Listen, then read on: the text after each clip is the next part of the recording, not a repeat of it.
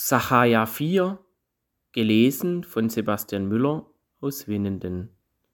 Und der Engel, der mit mir redete, weckte mich abermals auf, wie man vom Schlaf erweckt wird, und sprach zu mir, was siehst du?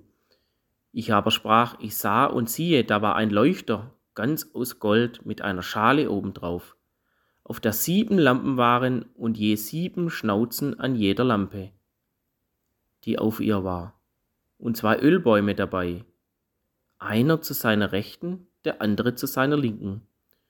Und ich fuhr fort und sprach zu dem Engel, der mit mir redete, Mein Herr, was ist das? Und der Engel, der mit mir redete, antwortete und sprach zu mir, Weißt du nicht, was das ist? Ich aber sprach, Nein, mein Herr. Und er antwortete und sprach zu mir, Das ist das Wort des Herrn an Cherubabel. Es soll nicht durch Heer oder Kraft, sondern durch meinen Geist geschehen, spricht der Herr Zebaoth. Wer bist du, großer Berg? Vor Cherubabel werde zur Ebene. Er wird hervorholen den Grundstein unter Jubel rufen, Glück zu, Glück zu. Und es geschah zu mir das Wort des Herrn.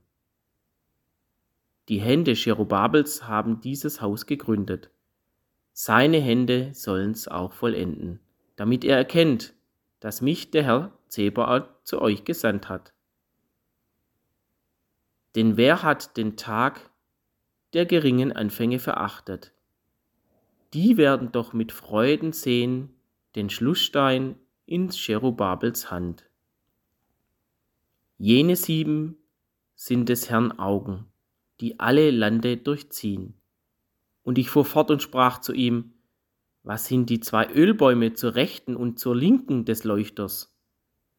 Und ich sprach weiter zu ihm, was sind die beiden Zweige der Ölbäume bei den zwei goldenen Röhren, aus denen das goldene Öl herabfließt? Und er sprach zu mir, weißt du nicht, was sie sind? Ich aber sprach, nein, mein Herr.